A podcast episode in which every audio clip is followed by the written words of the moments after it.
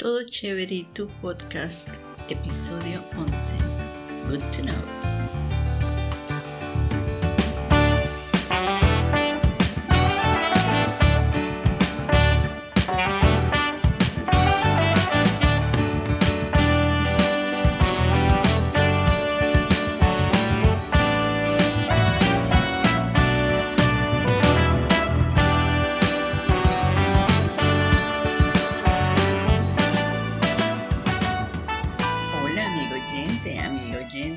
Bienvenido, bienvenida una vez más a tu podcast Todo Chévere y tú, el podcast para estudiantes principiantes de español. ¿Cómo estás? Estoy muy bien, por supuesto, muy contenta de acompañarte en tu programa semanal para aprender y mejorar español desde cero. Cero cero zapatero from scratch. Hello, my dear listener. It's a pleasure to be here with you again. Welcome to your podcast, Todo Chévere. Is this your first time you listen to me? Thank you and welcome. My name is Emilia. I'm a Venezuelan language teacher and the host of this podcast. What are you going to find here? Well, my purpose is to provide short episodes with ready to use content, expressions, and phrases which by the end of the show you will be able to use with confidence. So, whether you are a real beginner or a false beginner, I hope you stay with me to review and improve your listening skills or any other skill with my weekly episode. ¿Comenzamos el episodio de hoy? Vamos. May I ask you a question? How many words do you know in Spanish? Or how many words do you think you know in Spanish?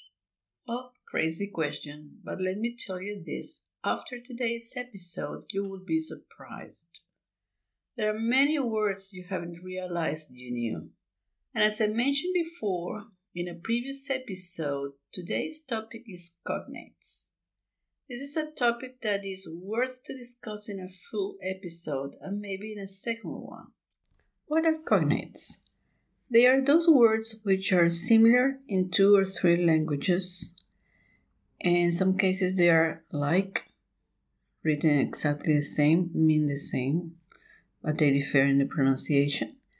Sometimes they are very similar, and sometimes they follow like a pattern. For example, if I say pharmacy in English, I would say farmacia in Spanish, and I would say farmacia in Italian. If I say agency, in Spanish is agencia, in Italian is agencia. So that allows me to remember and to make connection, to make links between words and their use. So that's why they're very useful.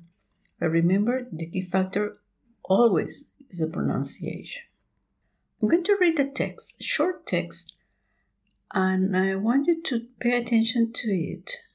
Listen carefully and try to identify those words that might sound familiar to you.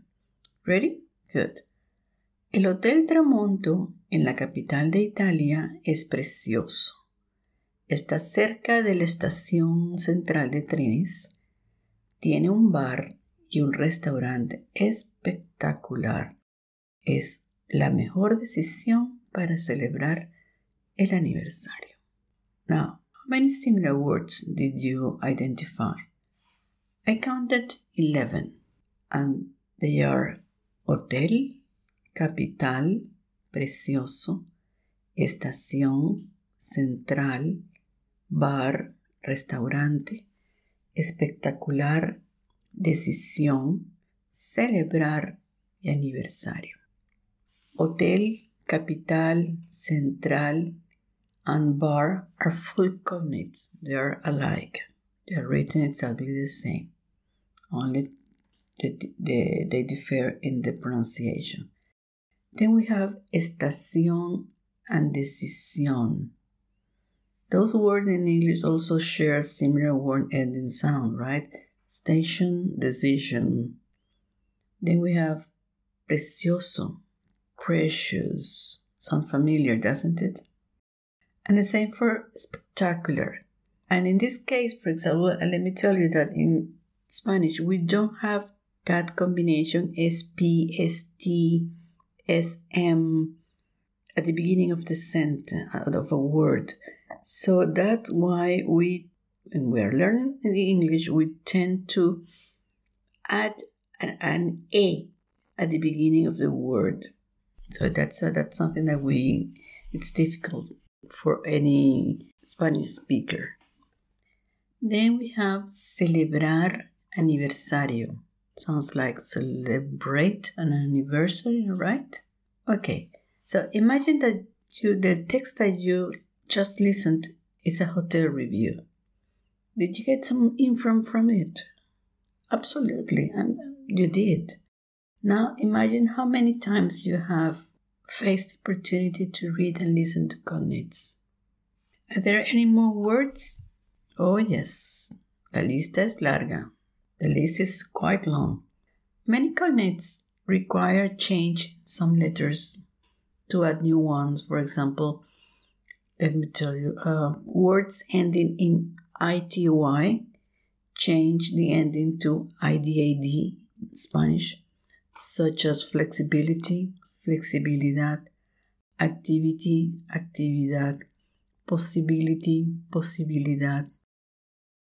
Another example is words ending in ry in English change to ario in Spanish, such as an example anniversary, aniversario, glossary, glossario, secretary, secretary, vocabulary, vocabulario.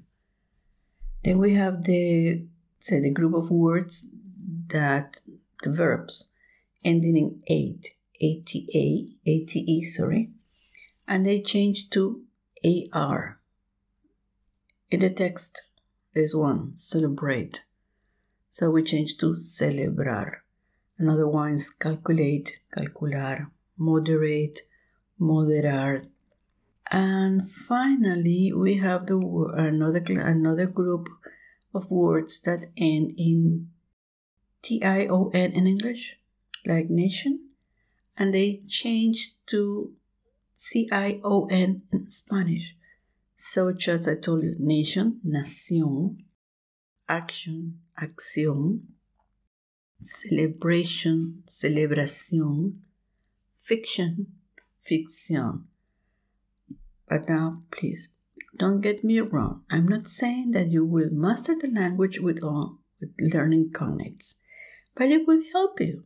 It really will. Again, there is no magical formula, no fixed pattern, no absolute rule.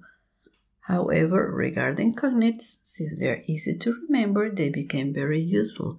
But it doesn't mean that every time that you have a word ending in ITI, it's going to turn into IDAD in Spanish. You may find some exceptions and not only some, many. In today's episode, dear listener, we flipped a coin and checked what there was on this side. Next move? Well, wait and listen for a future episode where we're going to talk about the other side of the coin, the dark side of the coin. Thank you for listening and considering subscribing. If you want to send me a voice message about the podcast, please record it and send it to my email media at SpanishAhead.com. I really appreciate uh, if you take a minute of your time and leave a review on the platform you are listening to me.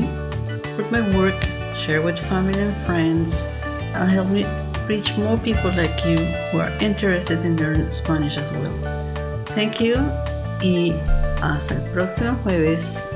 Nos estamos escuchando. Hasta luego.